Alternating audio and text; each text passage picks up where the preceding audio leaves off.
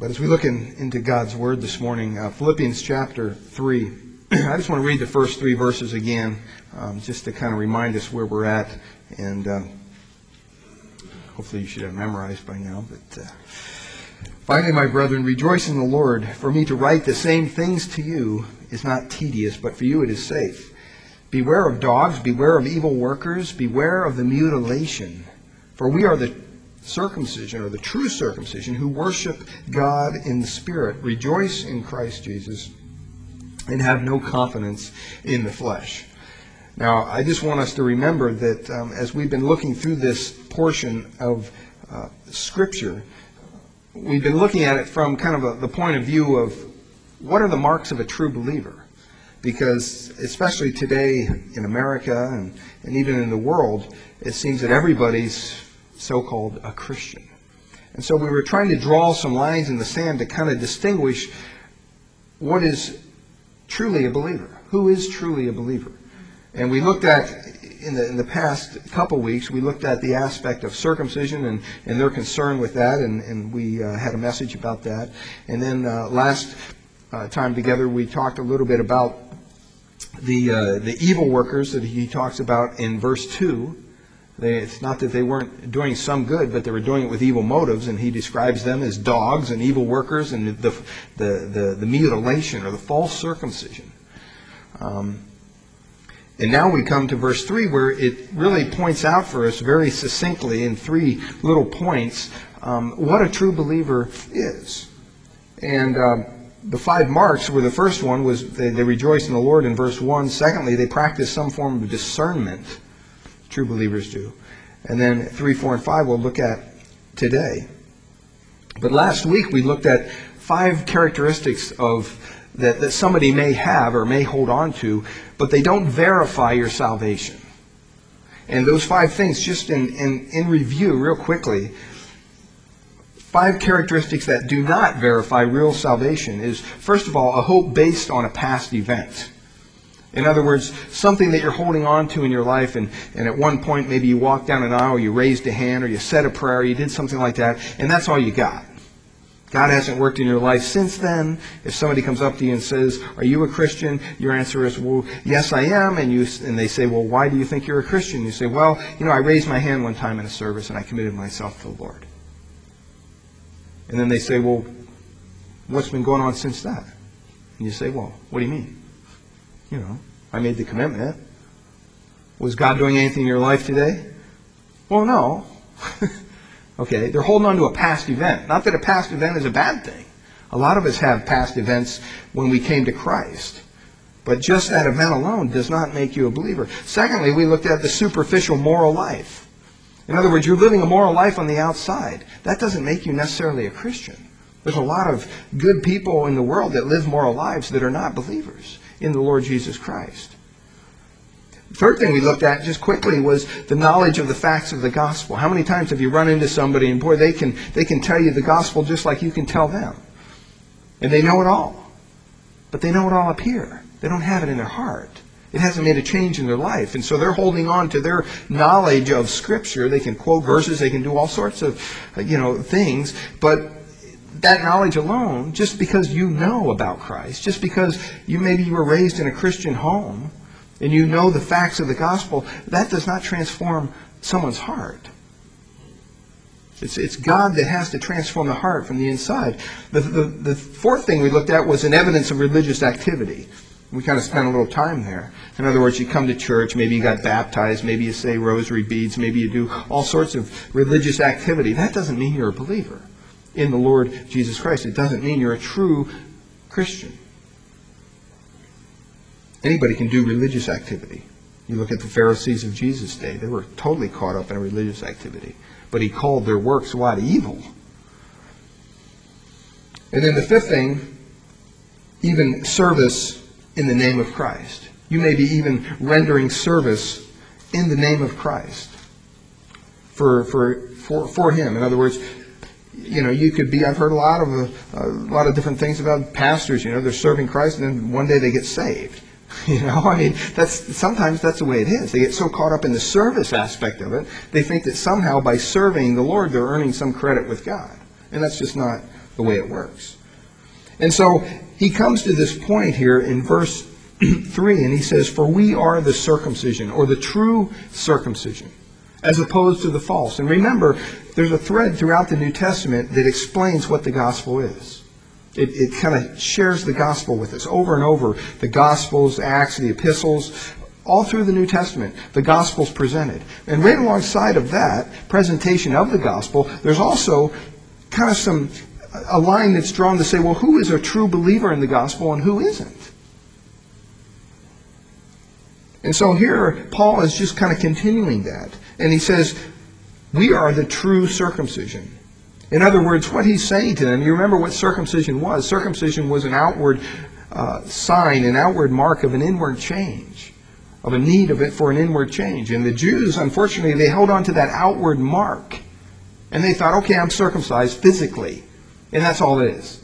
That's all that matters. And that's not what circumcision was about. But they lifted that, that procedure up to, to mean that somehow if you were circumcised, you were more in favor with God than somebody who wasn't. And what Paul is saying here is that, you know what? Those guys who do circumcision just because they think that somehow by being circumcised they're earning favor with God, that's who he's referring to in verse 2 when he calls them the mutilation. he says they're not just circumcised, they're, they're mutilating themselves. It doesn't mean anything. There's no spiritual significance to it. Circumcision is an outward mark of an inward change. And so when Paul says there, we are the true circumcision, he's saying we are truly cleansed. That God has truly done a work in our heart. As opposed to the false. You stop and think about it, all the things we talked about last week were all outward things. Religious activity, past events, morality, living a moral life. All those things are good. Don't get me wrong. But if you're holding on to any of those things, hoping that somehow if you do all those things right, then you're going to be saved.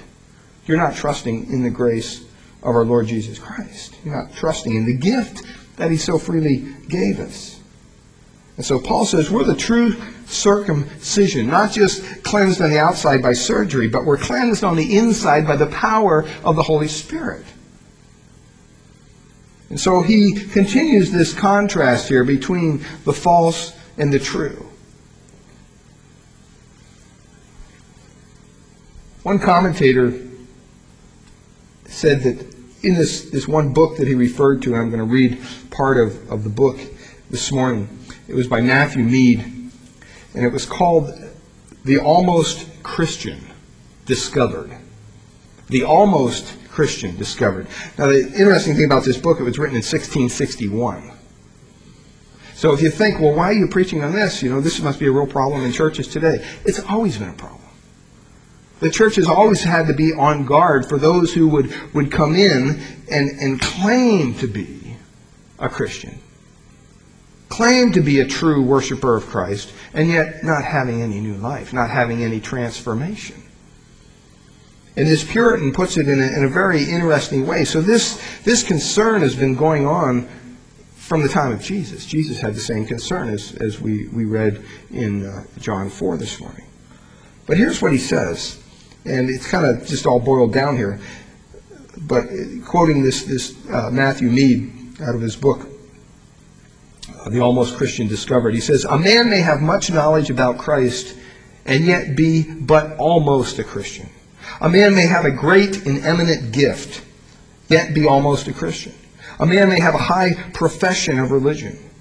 He may be much in external duties of goodness, and yet be almost a Christian. He may go far in opposing his own sin, and yet be but almost a Christian. A man may hate sin, and yet be almost a Christian. A man may be, make great vows of promise and strong purposes and resolutions against his sin and yet almost be a Christian. A man may maintain a strife and a combat against sin and yet be almost a Christian. A man may be a member of the church, talking to the local body of believers, and yet be almost a Christian. A man may have great hopes of heaven and yet be almost a Christian. A man may under visible uh, changes, alter life, his own life, and yet be almost a Christian. A man may be very zealous in matters of religion and yet be almost a Christian. A man may be much in prayers and yet be almost a Christian. A man may even suffer for Christ's sake and be almost a Christian. A man may outwardly obey the commandments and yet be almost a Christian. A man may even perform external worship, yet be almost a Christian. A man may have faith, and yet be but almost a Christian. Now, if you were to reverse that list and read it back, and you just kind of pick up on some of those points someone who has a great gift, someone who professes true religion, someone who does good duties, all those things has faith. You might say, well, that's got to be a Christian. That's what a Christian is. And what his point was, you know what? You can have all those things. But you know what? They're not enough. That's not enough. What's the evidence? What's the evidence? What's the mark of a true Christian? Well, that's what we're here in verse 3. That's what we're going to look at this morning. These three things that we're going to finish off this, this third verse with, they have nothing to do with your outward conduct. They have nothing to do with your outward profession, your outward goodness. They have nothing to do with your church membership. They have nothing to do with religious duties you may perform on a regular basis. They have nothing to do with external professions that you may make. They have nothing to do with even the fact that you may not like sin in the world. You might not even like sin in your own life. See, because they have to do with what's on the inside, these three things. They have to do with what we call character. What about your nature? The, the part of you that nobody sees except God. The first thing that we want to look at this morning, one of the marks of a true Christian, is a true Christian is one who worships in or by the Spirit of God. Pretty simple. One who worships in or by the Spirit of God. That's what he says there. For we are the true circumcision, and then he says, who worship God in what? Spirit. Who worship God in spirit.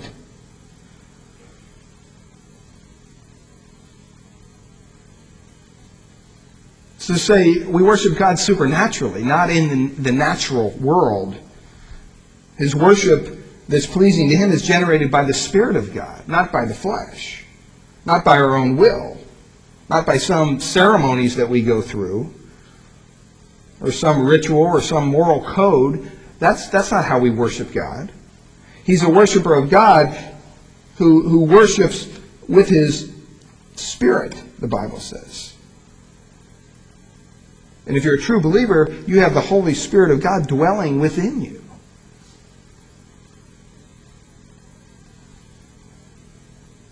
I mean, if you stop and think about it, the world is filled with people who worship. It really is. I mean, it's, it's probably one of the biggest Christian business ventures today. The aspect of worship, music, and I mean, you've got all sorts of stuff going and it's all useful. I'm not saying it's bad stuff. But see, we have to stop and we have to say, what does true worship look like? If worship isn't prompted by the Holy Spirit that's residing within you, then it's not pleasing to God. It's that simple. A lot of the worship we see today is prompted by culture, it's prompted by tradition, it's prompted by guilt, it's prompted even by fear at times. It's prompted by the desire of a group to be accepted somehow. It's prompted by, so you can look self righteous. It's prompted by a desire uh, to be a popular person. It can be prompted by a lot of different things.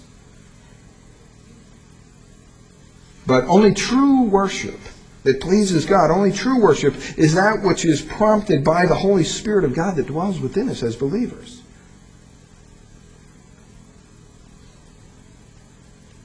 We're the ones who are called to worship God in spirit and in truth. So that makes it the first mark of Someone who's a true Christian is, is they're able to worship God in spirit and in truth. Let's look at that word, worship, just a little bit this morning. It's the first quality that marks the true believer here, or the, the third in our list, but I mean one of the, the, the, the first inward qualities. Turn back to, to John 4. We read that this morning. I just want us to relook at that. And as we read this morning, John is, or Jesus is confronting this Samaritan woman, and she discovered that he knows a lot more about her life than a lot of other people do. And uh, he, she began to realize there must be something special about this individual.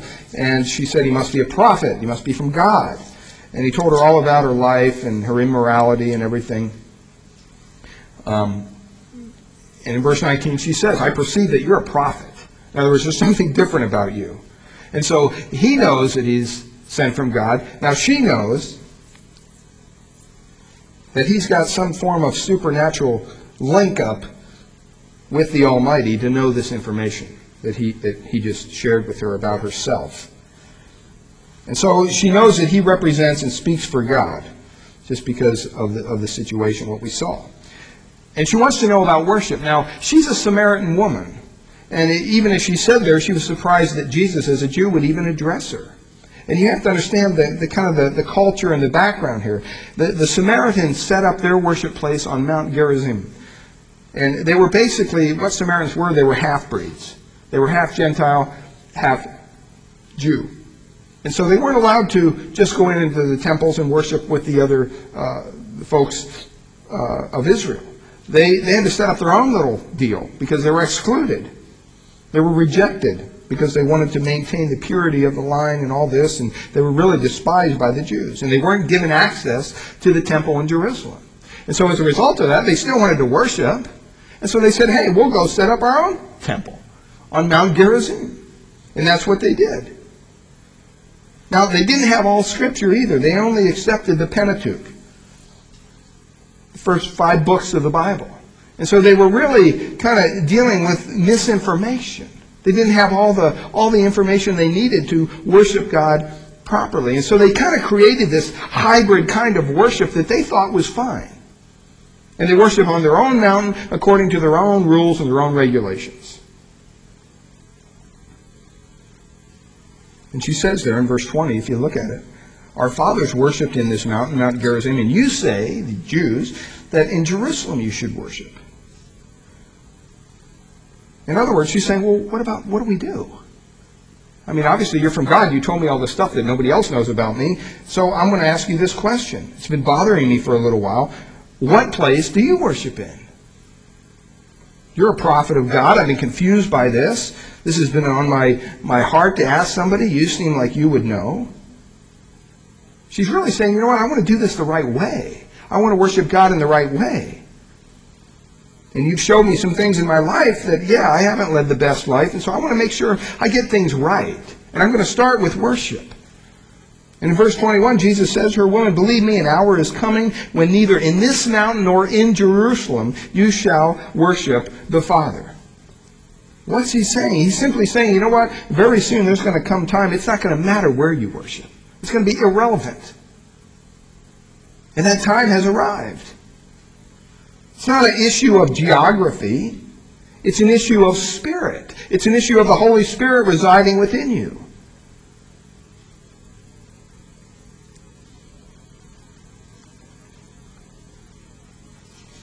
And so what he's saying to her is, is basically that, you know what? When it comes to worship, worship should be a way of life. Worship should be a way of life in, in the totality and the way we live. And it wasn't long after he spoke those words that the Jerusalem, the destruction of Jerusalem happened and the temple was destroyed anyway. And they couldn't worship there. And so he's simply pointing out to her that worship is something on the inside. It's not a place. See, a lot of times we think we come here to this place to worship God. And yeah, worship goes on, hopefully, in this place. But this isn't some special place. This, you know, we could worship in a barn. You can worship in your, in your bathroom, in your shower. You can, you know, worship in your basement. You can worship on top of a mountain. I remember one time, I wasn't part of this church, but I knew the youth pastor who was, and they wanted, on Easter morning, they wanted to not have church at the church building. But they wanted to go up on a mountain and have not only a sunrise service, but have all their services up there. And the people in the church came unglued. I mean, they just went ballistic on this poor guy. And he's thinking, you know, community outreach, this would be great. No, we have to be in the church.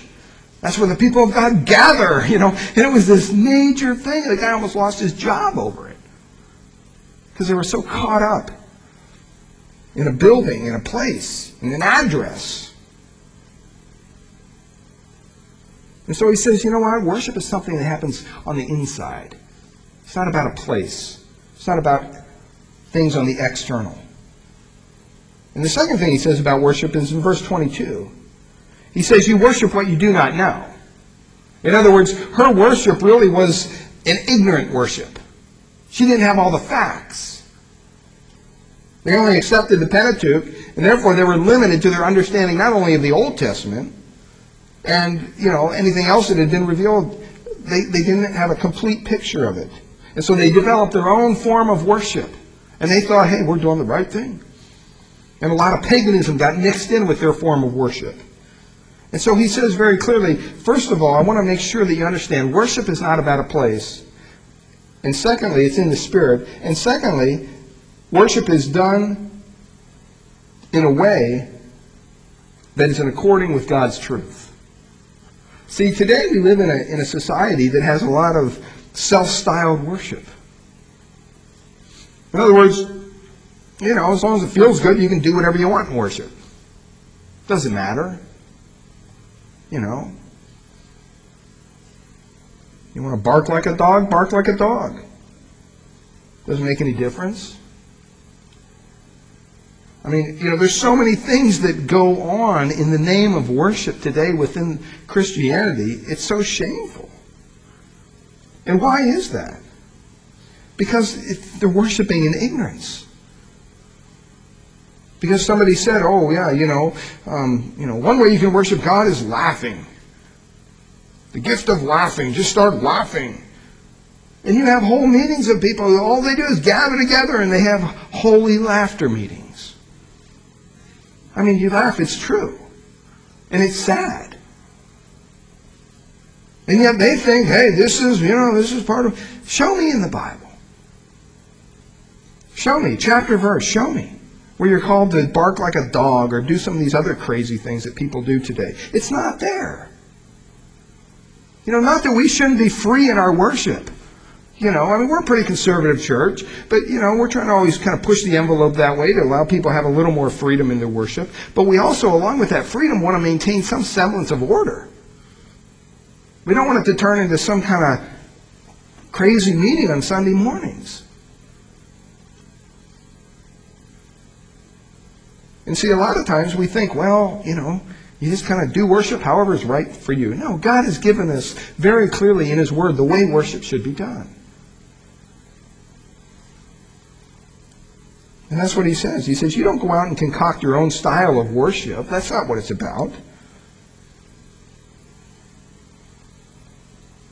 And he verse says in verse 22, we worship that which we know, for salvation is from the Jews. In other words, God brought us revelation. And he let us know how to worship him. The writers of the, the, the, scripture were Jewish. And the Jews were given the scripture, the oracles of God. That's what Paul says in Romans 3, chapter 9. And so the Jews had the truth in Scripture. The Samaritans didn't have it. And so they were practicing, they were worshiping in ignorance. And the time was coming when there wouldn't be the place to worship. It didn't matter. But their worship was to be in spirit and in truth. That's the essence of worship. That's who you are. There's a lot of people who go to a church building to worship. Doesn't matter if it's Temple Beth Jacob down here on the street on Saturday, they gather because they don't have a, a necessarily a, you know, a Jewish uh, temple anymore, so they have synagogues. So they gather together and they worship there, and then, you know, you have Buddhist places, and you have all sorts of different people, and they're all gathering to worship.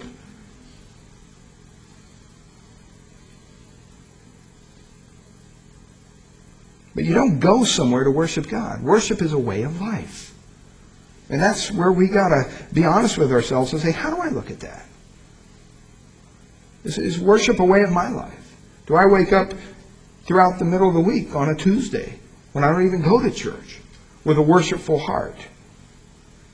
Or do I just reserve that segment of my life for the church, for the four walls? I go there and that's where I do my worship. And then when I go to my job, well, they see somebody totally different. But that's okay because I have all my little life compartmentalized, and you know, you don't want any to bleed over because that could be bad for business or whatever. You know, that's not the way it should be. We're to worship according to the truth that God has given us. Now he says in verse 23 in John there, an hour is coming and now is with my arrival. In other words, I'm here. this is it when true worshipers, notice he says that. So there's people who worship falsely, but the true worshipers shall worship Father, the Father in spirit and truth. And then look at what he says, for the for such people the Father seeks to be what? His worshipers. Why did God save you? God saved you so that you could be a worshiper of him. You could be a true worshiper.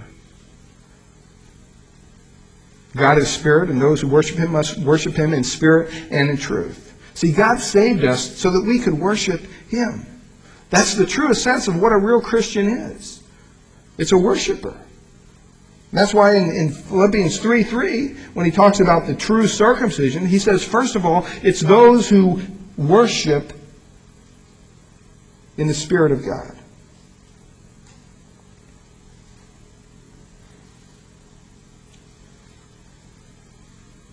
And if you're worshiping in the Spirit of God, how are you going to worship? You're going to worship in spirit and in truth. That's the way it works. In other words, a true worshiper would worship God from the inside, according to the Word of God. The world's filled with people who worship God according to their own design, and it's not biblical at all. They're not true worshipers. They're deceived. What's that word worship mean? Does it just have to do with music and, you know, playing nice little songs and having warm little fuzzies down deep inside? Is that what it means? Well, the word worship from the original language literally means to minister or to serve. That's what it means. To minister, to serve, to worship. It's a big word. It encompasses a lot of things. Someone defined it this way worship means to render respectful spiritual service. See, some, some people think that the worship is just saying things that praise God, or singing things that praise God, or even thinking things that praise God. That's worship, but that's not all it is. There's so much more to worship. Worship finally comes down to how do you live day in and day out. That's part of your worship. It finally comes down to how do you live? How you live. That's why in Hebrews, the book of Hebrews, it says, do good and share. Why? And he goes on and he says, for with such spiritual sacrifice, such worship, God is well pleased. So it starts in your heart, but then eventually it, it kind of comes out in service. It's very practical. It does mean that from your heart you render, you know, homage and glory and praise and honor and adoration and respect to God. And it does mean that you sing with all your heart to the Lord. As we've done, as we've done earlier. It, it, and it does mean that you pray and you, you know, lift up His virtues and praise Him. But it doesn't end there. It also means that you serve Him. That's, that's part of worship. In fact, in the Old Testament, the priests, when they led worship, what, what's the first one of the first things they did? They had deeds of sacrifice that they did. They served. And that's what we've been saved to do, beloved. We've been saved to worship God.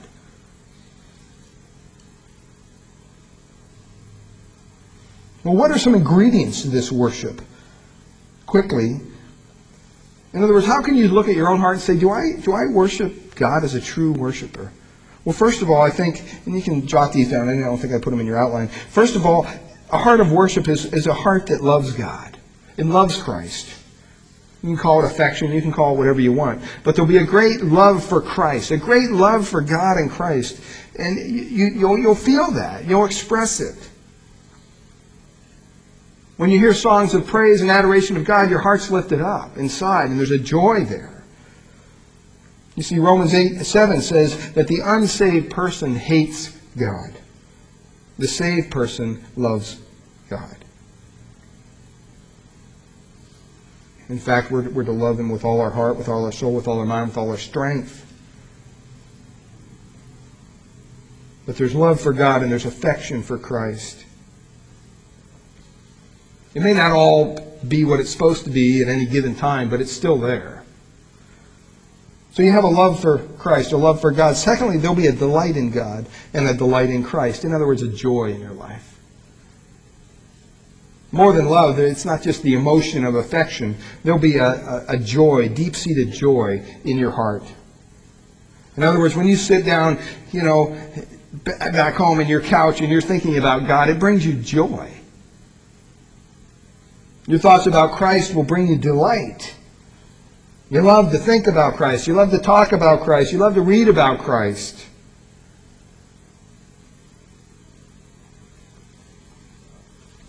It brings you joy. The third word,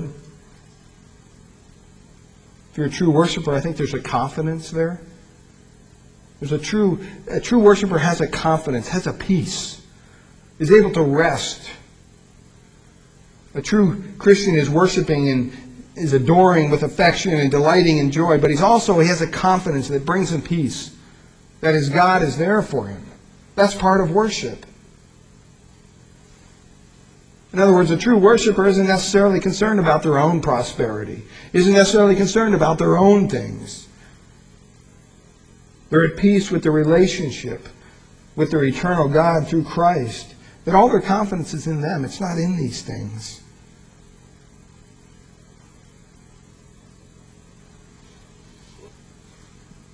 You stop and you just think about that. Where do you get love? Where do you get joy?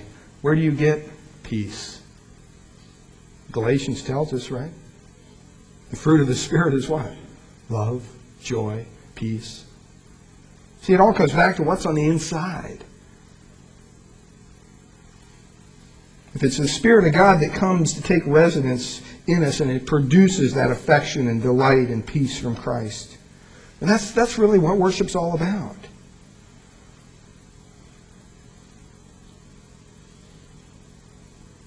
Have you ever noticed different music even that we sing? Some of it's rejoicing. Some of it's even fun sometimes to play as musicians, just kind of a fun song. Some of it's meditative, some of it's deep.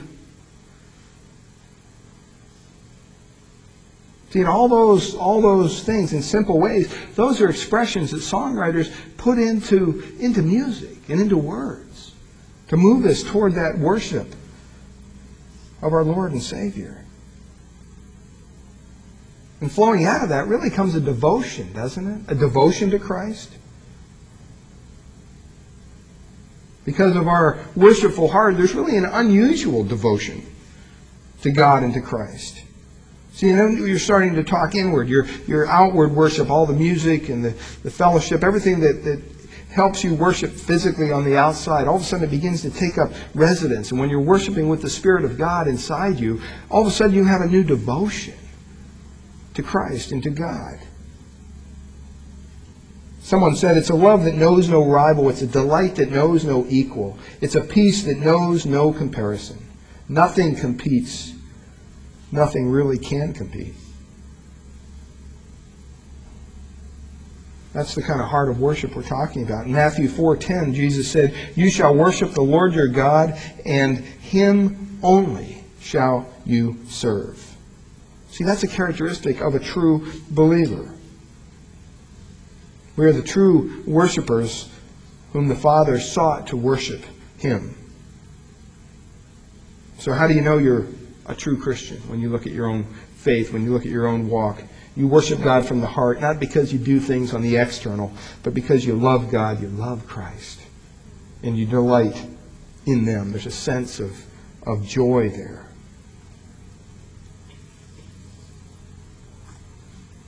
And you know what? The only thing that can produce that is the Spirit of God. That's the only thing. You can't go out here saying, okay, more joy, more peace, more, you know. You'll go crazy. You'll literally lose your mind if you try to manufacture something like this. It's only by the Spirit of God. Only He can produce something like this.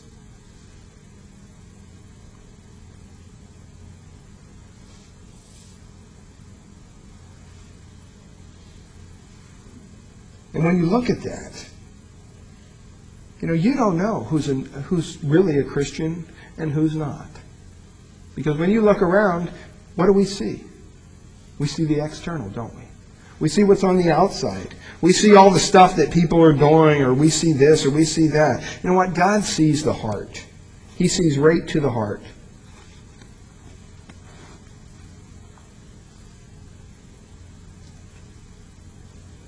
I'm just here to tell you this morning, but you know what? You're the only one, you and God, that can know your heart. Nobody else knows your heart. You don't know what's in the heart of the person sitting next to you. They could be loathing you right now because you sat next to them. You'd never know. You'd never know.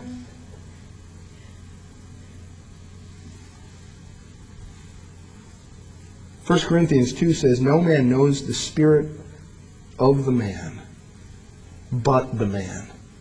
In other words, you know what's going on inside. Nobody else does. See, that's why, as we talked about last week in 2 Corinthians 13, 15, Paul says what? Examine your neighbor's heart? No. He says, examine yourself.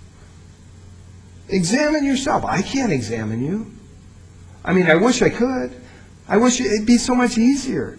As, as someone who's, who's called to teach and, and lead people to Christ, if somehow I just had this, this, this magic little box and I could have you come up here and I could have you step inside the box and I turn a switch and I come around and I look at the front and I say, oh yeah, Christ is in there, you're saved. Next. Don't have to worry about that person anymore. Next, step right up here. You know, you look in there, yep, Christ is in there. Holy Spirit's in there. That'd be wonderful.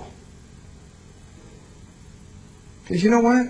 I see so many people who are holding on to a false faith. They're holding on to a faith that hasn't transformed anything. They're holding on to tradition. They're holding on to all sorts of things. But boy, they can tell you the gospel. They can, you know, quote verses. They can do all sorts of things. But you ask them, what is God doing in your life currently, recently? They don't have an answer. Oh yeah, you know, I got saved five years ago, and they jump back to their that that event they're holding on to. Doesn't matter, God hasn't done anything since that event. That doesn't bother him much. See, when God transforms you, when God changes your heart, He changes all of it. And you have a brand new perspective on life. You have a brand new desire to do the right thing, to do what's honoring to Christ, to serve Him in a way that you could never even imagine. And it all comes from that, that person He puts inside us, the Holy Spirit.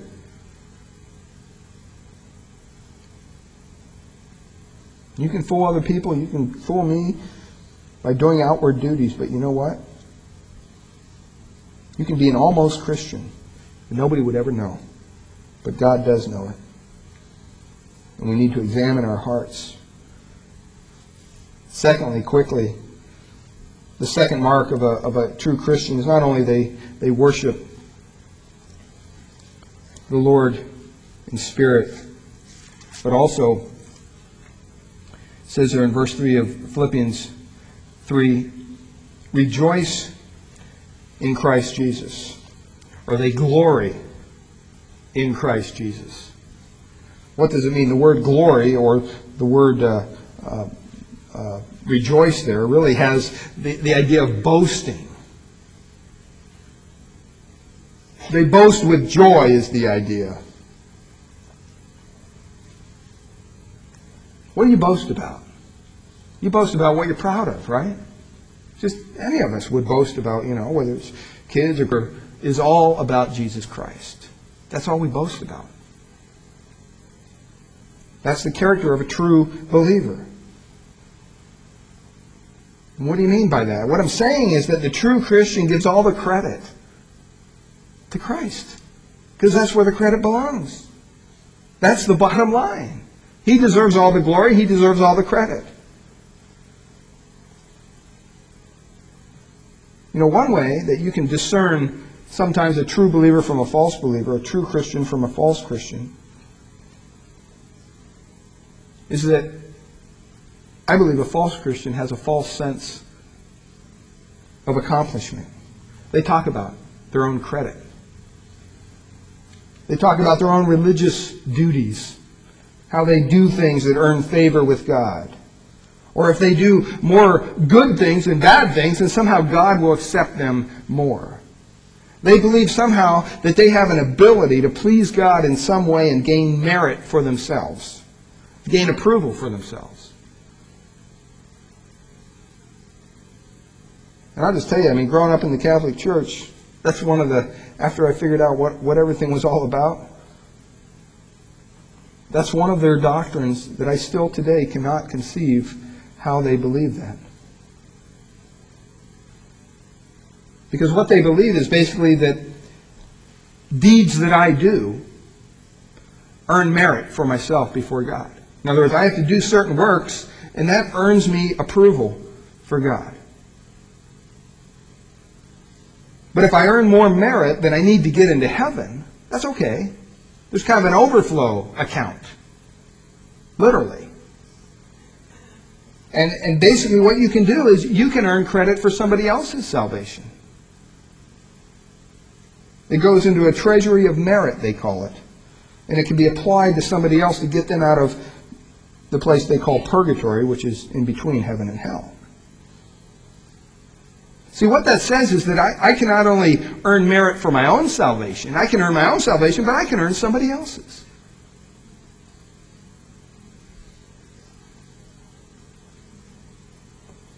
Yeah, so and so, you know, I know they passed away and, you know, they were kind of rough around the edges, but, you know, we're going to earn them to heaven. I mean, that's a lie, beloved. The Bible says what? After death comes what? judgment. I mean, you, you know, to be absent from the body is, if you're, if you're a true believer, is to be present with the Lord. There's no in-between place. There's no holding tank.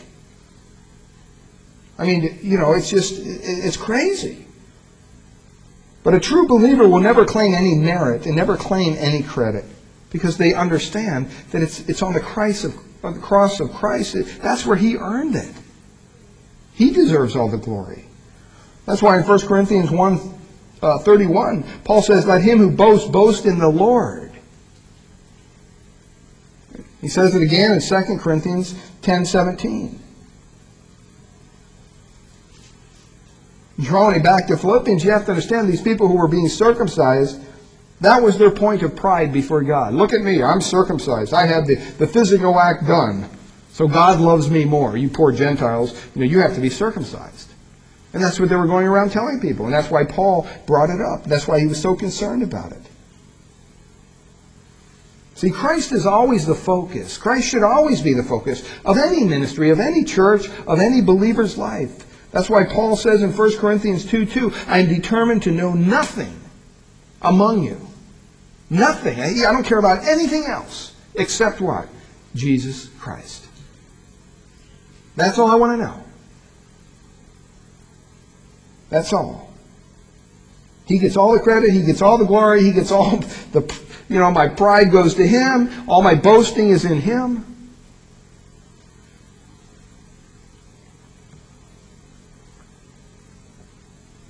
You just turn ahead. We're going to get into this, but over in verses 8 and 9 of Philippians 3. Paul even says, you know what? I count all things lost for the excellence of knowing the knowledge of Christ Jesus my Lord, whom I've suffered the loss of all things, and I count them but rubbish, dung, garbage, that I may gain Christ and be found in him, not having my own righteousness, which is from the law. That's not going to do you any good. But that which is through faith in Christ, the righteousness which is from God by faith that I might know him and know him in the power of his resurrection and the fellowship of his sufferings, being conformed to his death, if by any means I may attain to the resurrection from the dead. You say, well, to be a Christian, you have to acknowledge Jesus as Lord? Sure you do. I remember in college, I took a class and they, they were teaching us that, well, you can come to Christ as Savior. He can be your Savior, but He doesn't have to be your Lord. You can make Him Lord later, you know, once you get all the pieces of the puzzle together. You know, it's just kind of silly when you think about it. Why would you want to come halfway? Either Christ is the Lord of your life or not. We don't make Him Lord. He already is Lord. It's a matter of acknowledging Him. It's like me saying today, well, I'm going to make President Bush the President of the United States. You say you're stupid. Why would you say something like that? He's already the President of the United States. Well, not to me, he's not. Not until I make him the President of the United States. That, that would be just an ignorant argument. And see, we, we fail to understand that God already gave Jesus a name which is above all names, and it wasn't Jesus, it was Lord. And so when you come to Christ for salvation, you're acknowledging Him as Lord of your life. In other words, you're saying, you know what, I'm not going to do it my own way anymore. I'm not going to go my own path. I'm going to yield it all up for you. I'm going to lay it all on the block. There's a lot of people who want Christ to be a, a priest who pays the penalty for their sin, but not the prophet who tells them what they have to do. And certainly not the king who has any authority over them. A lot of people will take Christ as priest because he did pay the penalty for their sin. A lot of people want the benefits of the cross, but they don't want to bow to the crown. And it's so important to understand that. You can't become a Christian and live life your own way. That's not what we're called to do. A true Christian is a, a, person who is all about Christ. Christ is all in all. He's our life. He's our Lord. He's our Savior. And in Him we boast, not ourselves.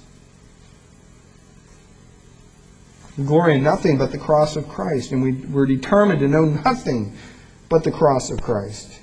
That's a true Christian. One writer put it this way Christians are the circumcision precisely because they take no pride in what they might do by themselves to earn God's favor, but only in what God, in His favor, has already done for them in Christ Jesus.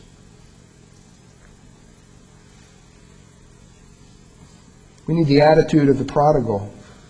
Father, I've sinned against heaven and in your sight, and I am no more worthy to be called your son. I'm not worthy of anything. None of us are. All glory goes to Christ. The true Christian is really consumed with Christ.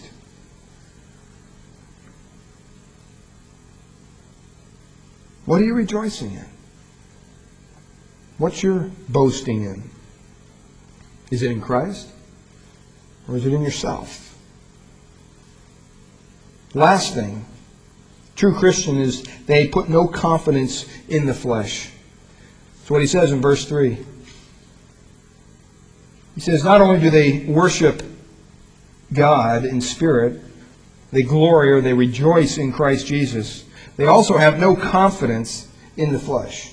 Kind of goes along with the other two, doesn't it? If all the glory goes to God and all the boasting is in Christ, then certainly you can't put any confidence in your flesh. What did it earn you? Where did it get you? What did it gain you? Nothing. All the flesh will do is destroy you. What do I mean by flesh? What, what, what am I saying there? I mean unredeemed humanness. My own ability away from God. That's the flesh. That's what he's referring to. And Paul's saying, don't put any confidence in that. See, that's different than the Jews of the day. That's where they put all their confidence. That's where they put all their, their, their boasting. They were descendants of Abraham physically. They had physically, you know, circumcised themselves and they performed all the ceremonies and they did all these outward religious duties and they kept the Mosaic law, they thought, and traditions and all this, and it was all flesh. And God's up there saying, you know what that gets you? On my scale, big fat zippo, zero, nada, nothing.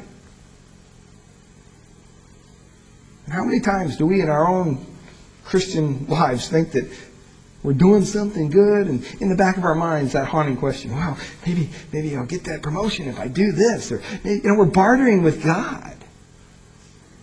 God doesn't work that way. He just doesn't. I mean, I hear it all the time sometimes. You talk to some people, and, you know, they're, they're getting older, and you know, they're having physical problems. And why? Why is this happening to me? And I look at them, I go, well, what do you mean? Well, why am I sick? Why is my body giving out? Because you're old. Eventually, you're going to die. That's what happens.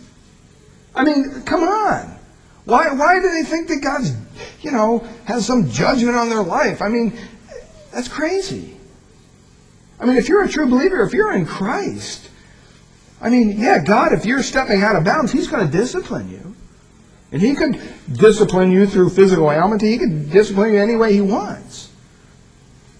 But every time something happens in our life, I mean, especially when it's something bad, you know, we look up, okay, God, what did I do to deserve this? See, confidence in the flesh damns the soul. If you're sitting here this morning and all your confidence is in your flesh, you know, you're on a fast track to hell, my friend. And you need to stop and you need to say, you know what? He's right. Because the Bible clearly says all have sinned and fall short of the glory of God. There's not somebody out there that has enough goodness in their own heart that God's going to look down and say, "Oh, you're you're really special. You don't have to go through the cross. You don't have to, you know, die to yourself. You don't have to do anything. You just come here this back way." I'll open up a new door for you, and you can come in without all the sacrifice of being a Christian and all this other stuff. Don't worry about it. It's not going to happen. You're deceived. You're, you're, you're, you're lying to yourself. The Bible says there's one mediator between God and man, the Lord Jesus Christ. And where does he stand with you this morning? See, true Christians are, are, are people of humility. Granted, we have our moments of pride. We all do because we're, we're still in this sinful flesh. But when it comes right down to it, we've repented of that. We've turned away from that. That doesn't please us anymore. See, and that's part of a, a true Christian's character.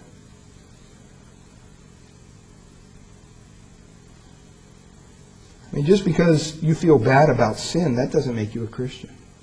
Unsaved people feel bad about sin. See, there's a difference between natural conviction and spiritual repentance. Spiritual repentance is something that God does deep in your heart. Natural conviction is just, you know, wow, boy, that's, that's too bad. The guy got shot. Somebody robbed the store. Boy, I don't like people like that. That doesn't make you a Christian if you look down on that.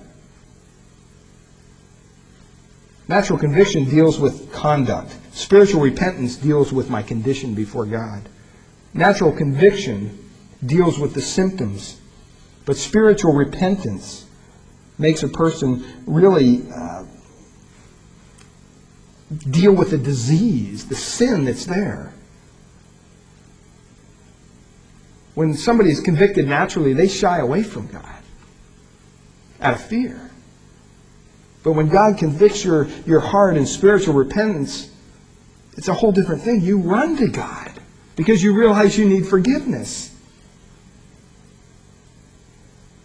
Spiritual repentance puts no confidence in the flesh at all because you realize you're rotten to the core. Nothing good in any of us. That's where God wants us. That's where God desires us to be. Worshiping in the spirit of the truth, giving all the credit to the Lord Jesus Christ, who's our only pride, our only joy, with a repentance which not only turns from the, the wickedness of the world, but sees our sinful condition for what it is. And realize the only way out of that mess is through the grace that we find in the Lord Jesus Christ. See, that's the true circumcision. That's the person who's not only marked on the outside, but they're marked on the inside. Their hearts are transformed. And it's our prayer this morning that as we come before our communion time, we practice an open communion time. In other words, it's, it's open to those who know Jesus Christ as their Lord and Savior. And as men pass around the, the bread, we kind of hold on to it and we'll all partake together, and the same with the juice. But this is a symbol of what God has done through Christ on our behalf. And as we come to this time, the Bible is very clear that we need to stop and examine our own heart because we shouldn't come to this table in a haphazard way. Because even though it's just a piece of cracker and some grape juice, what it symbolizes is so much more. It symbolizes everything that, that, that, that God has done through Jesus Christ for us. All that He gave, all He sacrificed. And it's our prayer this morning that you truly know the salvation that God sent His Son to bring. Let's bow in a word of prayer. Father, we come before you this morning. And Lord, we ask that you would prepare our hearts for our communion time. And Lord, we've been reminded today of the just the incredible majesty of your word and how it penetrates our hearts, how it opens our understanding to the way things are, even though sometimes we don't like to hear it. And we pray this morning that you would minister to each heart. May the true circumcision rejoice this morning in the grace of Christ. May the false circumcision come to true faith. Lord, we pray that you would save them, make them true worshipers of you, make them those who can only boast in Christ and who turn from our own flesh to you. We pray this this morning in the name of our Lord and Savior, Jesus Christ.